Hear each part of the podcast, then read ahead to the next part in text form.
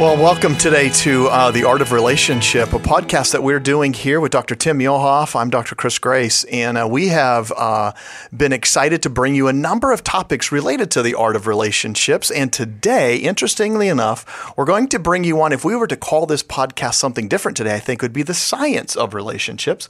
Because, Tim, today, I think it would be great for us to dive into a discussion about one of the leading marital researchers in the world who's out there who has sold hundreds of books, who has done an amazing amount of work, who people point to as being probably one of the premier researchers, and that's John Gottman.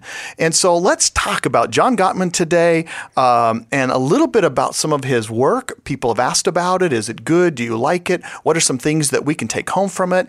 And Tim, I think in your area, in communications, my area in psychology, he has made a big impact. And so it might be good to to do that today. Let's. What do you think? Yeah, we get asked all the time, who are the people that we read? Who are the people that we're aware of? And absolutely, when it comes to marriage and relationships, John Gottman is like at the top of the list in popularity wise, both in academic circles and in popular circles. He's really been able to cross the bridge. And again, this isn't going to be like a love fest of John Gottman. We really appreciate his work. Uh, uh we use his stuff and even the materials we do for the Center for Marriage and Relationships. But, but there are critiques of him. And if you want to Google uh, Gottman and critique, critique of Gottman, no doubt you'll hear some academics talking about maybe his usage of percentages and uh, how vast his claims are and how dogmatic he can be. So uh, we don't want this to be an overly technical mm-hmm. discussion, but he has a lot of great things that you just need to be aware of and even think about as you're navigating your own relationships. And what's great about Gottman is, though he primarily focuses on marriage, this can be used in roommate relationships. Um, you don't have to be married to take a look at what he's saying. This, these are great principles of human communication.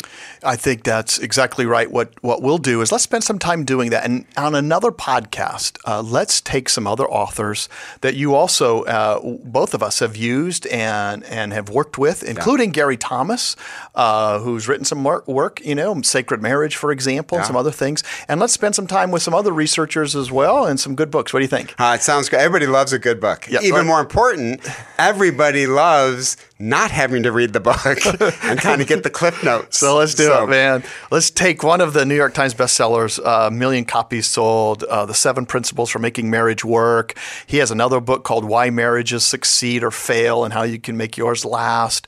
So let's talk about it. John Gottman's work uh, with that. Uh, what stands out to you, Tim? And, and what is immediately when you when someone asks, hey, why would you recommend him or this book? What, what comes to mind? Well, what comes to mind is this, this powerful quote that I always share with my students students, but I don't complete the quote. I read on the uh, board, Gottman says this the first thing to die in a marriage is, and then I just write blank. And I say to my students, or we say at a CMR conference, a Going Deeper conference, marriage conference, what would you put in the blank? What is the first thing, according to Gottman, with all of his research, the first thing that dies? And the answer is, drum roll, politeness, yeah. which is super convicting. Yeah. Because Chris, remember like when we're dating, yeah. when I'm dating Noreen? Oh my gosh, you just fall over each other, right? Honey, thank you so much for doing. Oh, thank you for thinking of me. Oh, yeah. thank you for saying thank you to me. And then you get married, and I think Gottman's right. It's like, hey, what time's dinner? Yeah. And why why weren't my why wasn't my laundry? What's yeah. I, I, remember when we were first married, I said to Noreen, "Hey, what's for dinner?" And Noreen said, "I don't know. What are you making?" right? right? But I think he's right. That politeness just kind of goes by the wayside. Yeah. No. See, there's a, so much. The reason I think Gottman is so um, powerful and influential in some respects in this field is because he does take two things. He does very well. One, he takes and he looks at relationships from a scientific perspective. Uh, he has a great lab. He's been spending time there. Him and his researchers, and they. You you know, they come up with, you know, great, interesting findings. But then also he seems to narrow it down to things like the most successful way a relationship works uh, is by, you know, somebody keeping or maintaining what. So he'll, he'll that my quote that I like to start off with, he will say uh, that you can best summarize a good marriage with one word. And in fact, they asked him one time, they said, John, if you had to take all of your research, everything you've ever done, and you had to narrow it down to one principle, one phrase, one idea as to why marriages succeed or fail, what would you do? And he says, I'll give you one word. Wow. And he said, that word is friendship. Mm. And see, look, it's, it's related to politeness, and it goes like this Couples that succeed in all of their research, couples that thrive and do well, are almost always identified with the same idea, and that is their relationship is based upon a solid, deep, and an abiding friendship. Well, that doesn't really tell us everything it means, but it tells us enough to go if you want a couple to succeed, if you want to find a good marriage, you start with how do you cultivate a friendship, right? And I wonder if we went and just took some of the top um, money producing movies today from Hollywood. Mm-hmm and did like a, a, thematic analysis of these movies and to say what is it that that that they start with. Yeah. I think a lot of them would be passion, this this like yeah. deep attraction to each other, yeah. and then maybe that bleeds into a friendship eventually. But Gottman's saying no, no, no, no, no, go back. It's the friendship, friendship with this thing because so many times we do this quick. Um, analysis of the uh, if you're single, you look very quickly at people and you think, no, friend. Yeah. No, I'm attracted to this person. Mm-hmm. Nah, this is just a friend. Well, I think what Gottman's saying, by the way, C.S. Lewis would say the same yeah. thing yeah. about friendship. Yeah. Those friends, yep. we ought to take really hard looks at to say, you know, maybe this would be a great dating relationship just to see if it could go in that direction. Yeah, that's right. That's good. Two great quotes yep. from Gottman. Yeah, and so if, if our readers aren't familiar, uh, remember, um, one more time, it's John Gottman. He's written a couple of, of famous and, and well known and well used books The Seven Principles for Making Marriage Work or Why Marriages Succeed or Fail. And he studied up uh, in what he called, or they identified as the Love Lab, the up, love in, yeah, lab. up in Seattle, Washington, where they bring couples in. And what is intriguing is the way they've set this lab up, right? And they they bring in couples, they wire an apartment uh, so they can record both audio and video of couples, and they have them live there for a week. And then what they do at the end is they analyze the tape and they analyze the interactions. They look at things like they've been influenced by a researcher in, in my field named Paul Ekman who studied facial expression. Mm. So they have facial expression coding. They list, they look for emotional, you know, uh, signs of nonverbal emotion, uh, signs of anger or whatever these other things. They're are. hooked up for right yep. blood pressure, and, respiratory, yep. all that kind of stuff. That's yeah. exactly right. And so from that data, he takes uh, he's able to go very deep with these couples, and from that can make some very amazing uh, in, interpretations and findings. So I think that's why some of his book has been successful and some of his materials have gone. And the key about the Love Lab is because on one hand you would think this, right? If Noreen and I are part of a, a study mm-hmm. and we're going to be there for a week mm-hmm. and we know that we're being studied. Yeah. There's no way I'm going to be the loser couple that has an actual argument in front of John Gottman and all uh, of his researchers. Yeah. But what they discovered was based on questionnaires, and, and when you found out what your partner said about you when it comes to finances. There's just this great moment yep. where couples are like, "Really? Yeah, yeah. Am I going to go there?" And yeah. at, over a week, they go there. Oh, they do. It doesn't take very long that they found as many people just kind of start ignoring the cameras and they just start living right. Like, oh right. dear Lord, yeah. here we go. Yeah. So let, us talk then. If if you were to recommend this book, there are some other things mm-hmm, that you would do, mm-hmm. and and I think there's some principles. Let's dive into one um, that you that that stands out to you. Um, and go ahead, Chris. I think what what has been the most helpful thing for me and Noreen. Um, and even speaking at conferences, I bring this up every single time. Is Gottman said the secret to marriage is what he called a five to one ratio. Uh-huh. Five positive interactions uh-huh. for every one negative interaction. Okay. Yeah. So, um, uh, what's a positive interaction? Mm-hmm. Don't think of things like super grandiose or you know buying you a a pony. Mm-hmm. A, a positive interaction could be looking at your spouse and smiling. Yeah. A positive interaction would be to send him or her a text message. Yeah. A positive interaction would be you get up and ask your roommate, "Hey, I'm going to get some ice cream. You want some?" Yeah. I mean, all of and, and you talked about facial stuff. Yeah. Just a, a smile when you're when you're yeah. a friend walks in the room or your spouse walks in the room and you smile. That's a positive interaction. But he's saying, and, and I think sometimes we react against this. Like I want to say, five to one. I'm thinking if I'm doing Mm-hmm. Two two, to one, one, yeah. three to one is divine. Certainly a pony has got to be worth three. But come on. but five to one ratio, that's really interesting way to think about my interaction with both my wife, my kids, my colleagues. Very powerful to think that way. Yeah, I, I think what happens is, and, and really, it's about it's about being nice to each other in mm-hmm. some respects, mm-hmm. right? And these positive moments. He, I, I love his notion that he talks a little bit about this uh, idea of a positive sentiment override, and mm. that means that positive thoughts about each other are so pervasive that they supersede their negative ones. Yeah. And he that's why the five to one is there because one, that negative can be pretty impactful, pretty strong, pretty damaging. And that notion of five actually shows that those moments, those positive moments, kind of nurture affection, right? And they give people this ability to weather the rough spots. That's right. So it's a great it's a great uh, ratio. And I think it can be made even more effective. Like when we do premarital counseling with Mm-hmm. couples or we speak at uh, marriage conferences, we have people sit down and actually write out, give me 10 positive interactions from your perspective. Like, Mm-hmm. what really do you view as a compliment? Like, let's say you walk home and you write down as one of your five positive interactions. I would love for my spouse just to get up and give me a hug. Yeah. I would love for my spouse to say, How was your day? Yep. So you actually write out the 10, and then we have people write out five negative interactions. Man, the more that kind of understanding of what Yep. what I find it positive and what I find negative can be really powerful. Yeah, too. I think I think what's really important there is, uh, for example, some people think, okay, I'm just not going to be negative, so I am going to give you nothing. I'm going to I'm going to give Good. you no emotion whatsoever. Therefore, while I'm not being positive, at least it's not going to count against the ratio.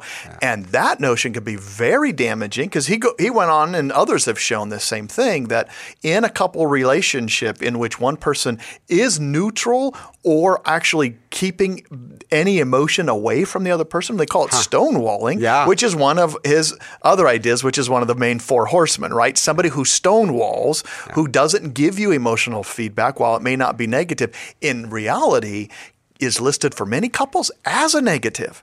I talk to you and you don't talk back. You you it's almost like you zone out. It's like you're not interacting with me. And so when they list these positive and negatives, it's funny because some people go, "Wait a minute, that's not a negative, that's a neutral." When in reality, it's it's perceived that way. Another quote I write on the whiteboard for my students the opposite of love is not hate, it's, and then I draw another blank. Mm-hmm. And the answer is indifference. right. Hate is actually a very powerful Yeah. emotion. It is, yeah. I, I'm a huge hockey fan. You know that. We're, we actually like different hockey teams. I'm from Hockey Town. We've won 11 Stanley Cups in Detroit, Michigan. And the, the Ducks in Anaheim have won well, we won one far. once. Okay, good. So hockey is like hugely uh, important. And for me, a positive interaction is that Noreen will say something as simple as, Hey, isn't hockey season starting? I looked at her one time. I said, "That is the most arousing thing you've ever said to me." Right. So these positive interactions are just incredibly important, and not just to be indifferent towards each other, because that is often interpreted as you just don't care. Yeah. Right. So let's um, understand each other as much as possible, and and let's not debate the negatives. Yep. I, I might want to like. I remember one time a negative we got when we were married uh, early. I think this was like within our first month after coming Mm-hmm. home from the honeymoon. I'm shaving and I'm letting the water run. Hmm. It's like my centering moment, right? Mm-hmm. I hear the water hit the basin. It's like this chi moment, right? I love it. Noreen turns to me and says, Honey, don't let the water run. I said, Oh, no, no, Noreen, you need to know this is my centering moment. this is how I begin. This is how I'm with the force of the universe. And Noreen said, Yeah, but we're paying the water bill. And I just kind of looked at her in this moment. So for Noreen, that's, just like this irritating little negative when I let the water run. And again, I need to just say, seriously, I'm going to fight this battle.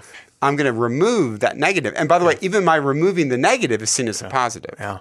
Well, It's a great way to think about It's it. a great way to think about. it. Let's try another one of his that I think is fascinating, and that is the magic of five hours. So um, they have done research, which I think is is powerful in that they have taken couples that were struggling and they looked at these couples and they found a difference in th- after three years. So they looked at them at time A, time one. Three years later, they follow up, right? All these couples were struggling. But at time three, but within this third year, there were many couples who are now it out of struggle. They were thriving. Oh, wow. So he took and compared who is now, after three years, they were in this at risk group. Now they're thriving.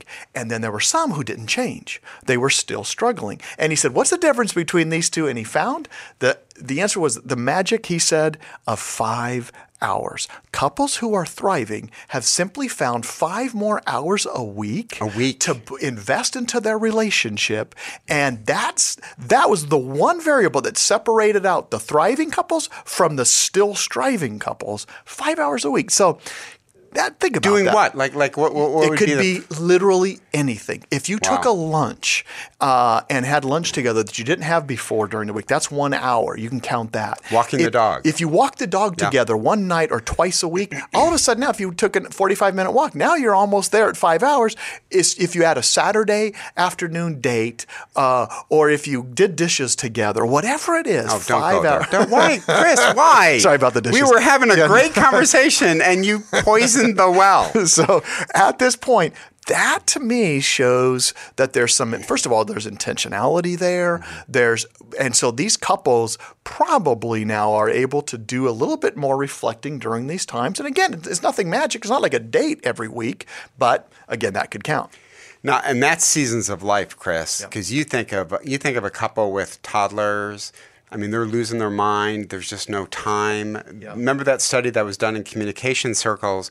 How many minutes a day Uh-huh. did a couple have significant conversation? I remember it was like three minutes. Now, people will say, wait a minute, I talk to my spouse more than three minutes a day. Yeah, but that's organizational communication. Like, hey, remember, Tommy's got a taekwondo practice. Remember, Sarah's got to be here. Remember, we got that. That's organizational. We're talking significant conversation. Couples were like less than three minutes. So, them getting to that five hours Yeah. Might seem like a gargantuan step. Yep. So it's going to take forethought and it's going to take intentionality. But what a great way to think in terms of those five hours. Where are we doing on any kind of given week? Yep, and you could do so many cool things that way that you know does won't it won't be hard to do. You know, he even found people were just simply you know making sure they spent a few minutes saying goodbye and hello at parting. You know, and the- going Yeah, together. yep. You know, and saying you know having a few minutes just to say, hey, honey, how's your day? Looking forward to it. I'll be praying for you. Mm-hmm. You know, and then saying goodbye and then greeting each other. So a lot of different ways you can do it and add up to that. So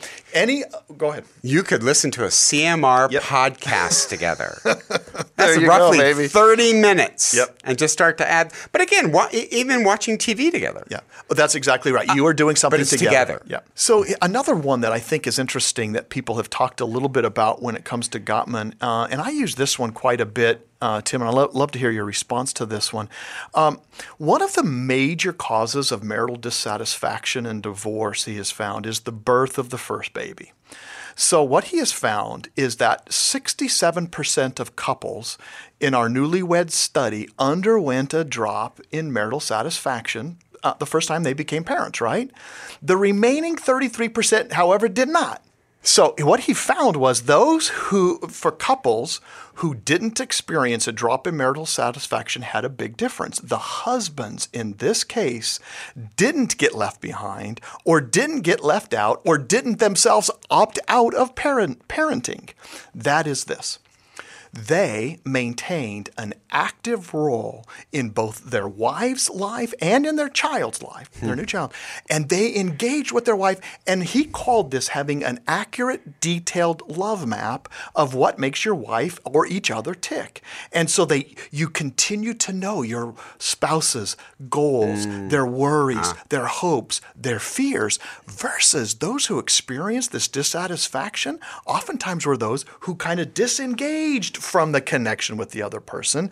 And that he used, and he begins to talk about this thing called the love map. If you want to maintain a good, strong connection with your spouse, keep familiar with their inner world. What do they dream about? What do they hope for? And look at when are you are able to do that? It goes back to this notion also of spending more time together, right? This baby takes away from time. Yeah. You kind of disengage. Oh, that's their world. Well, now all of a sudden, this all consuming part for one or the other of being a parent can take you away from each other. Those who don't experience that, spend some time together and learning that. Chris, I love the idea of a love map, but it's going to take a lot of work. Like I, I think I thought of like Noreen when she has uh, the birth of our first child, but then add another child. If you were to say to Noreen, "Hey, what are your hopes and dreams right now?" She said, "I hope to be in bed by nine o'clock." That's right. Because women can you lose yourself, and men tend to we, we still jump into the career Yep. and we pour ourselves. So this love map sounds great Yep. philosophically, but it's going to take work to say.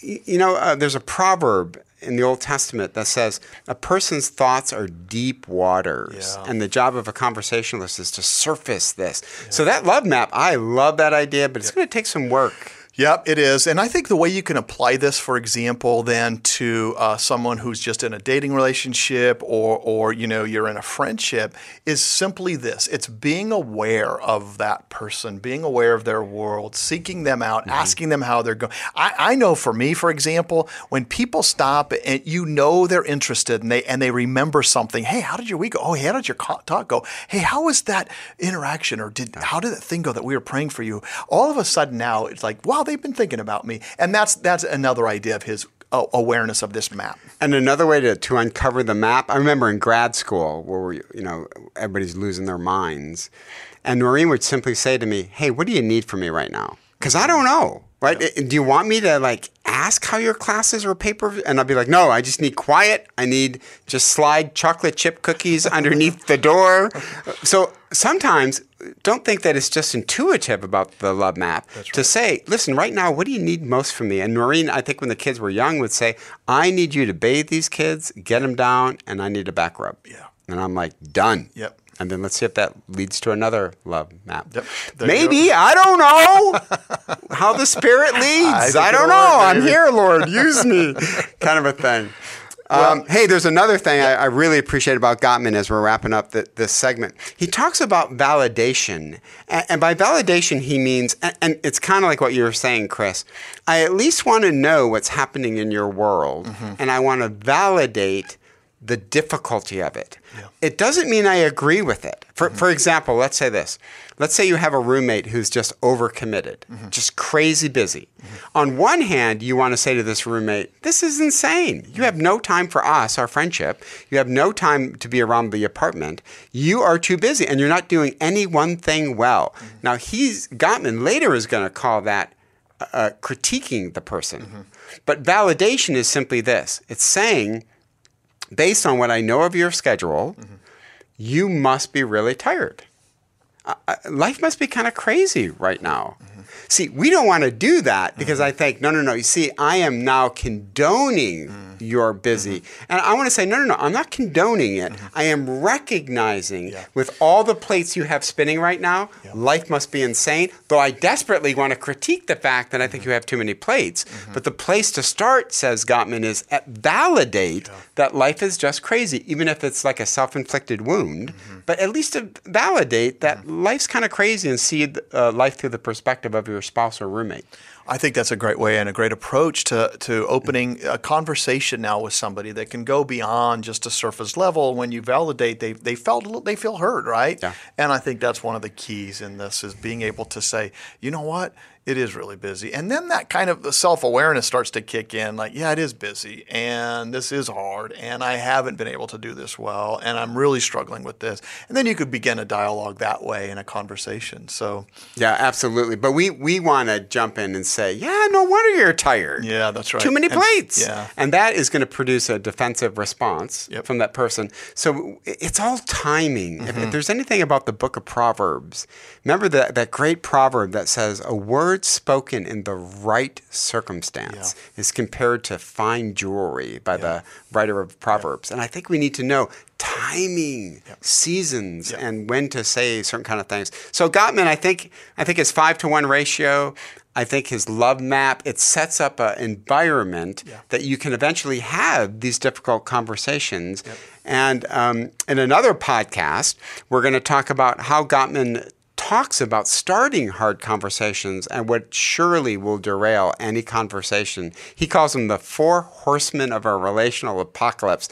Be great stuff. That'll be the subject of our next podcast. Yeah, let's put it into this next uh, this next podcast and talk a little bit about that. You know, as we end here too, um, there are just some things that we can see as positives, but we can also learn. I think this is the point that uh, that uh, what we'll talk about next is that we can also see how do marriages succeed, how do relationships thrive, how do we make it work. But looking at the negative, at the things that don't go well, Yep. can be just as instructive, right? Just as instructive. All right, I tell you what, Dr. Muehlhoff, it's been good Oh, it's hanging great. out and visiting with you and doing this. Uh, and uh, calling me Dr. Muehlhoff was a positive. I That's right. consider that a positive. yeah, I was going to buy you a pony, but that, that to me was not going to work and, and fit in here. Thank you for just hanging out with us today Yes. on the art of relationships, and today the science of relationships. Right? We'll continue this next time uh, when we look a little bit deeper into some of the work of John Gottman. Thanks for being with us here today, and uh, we'll look forward to you next time.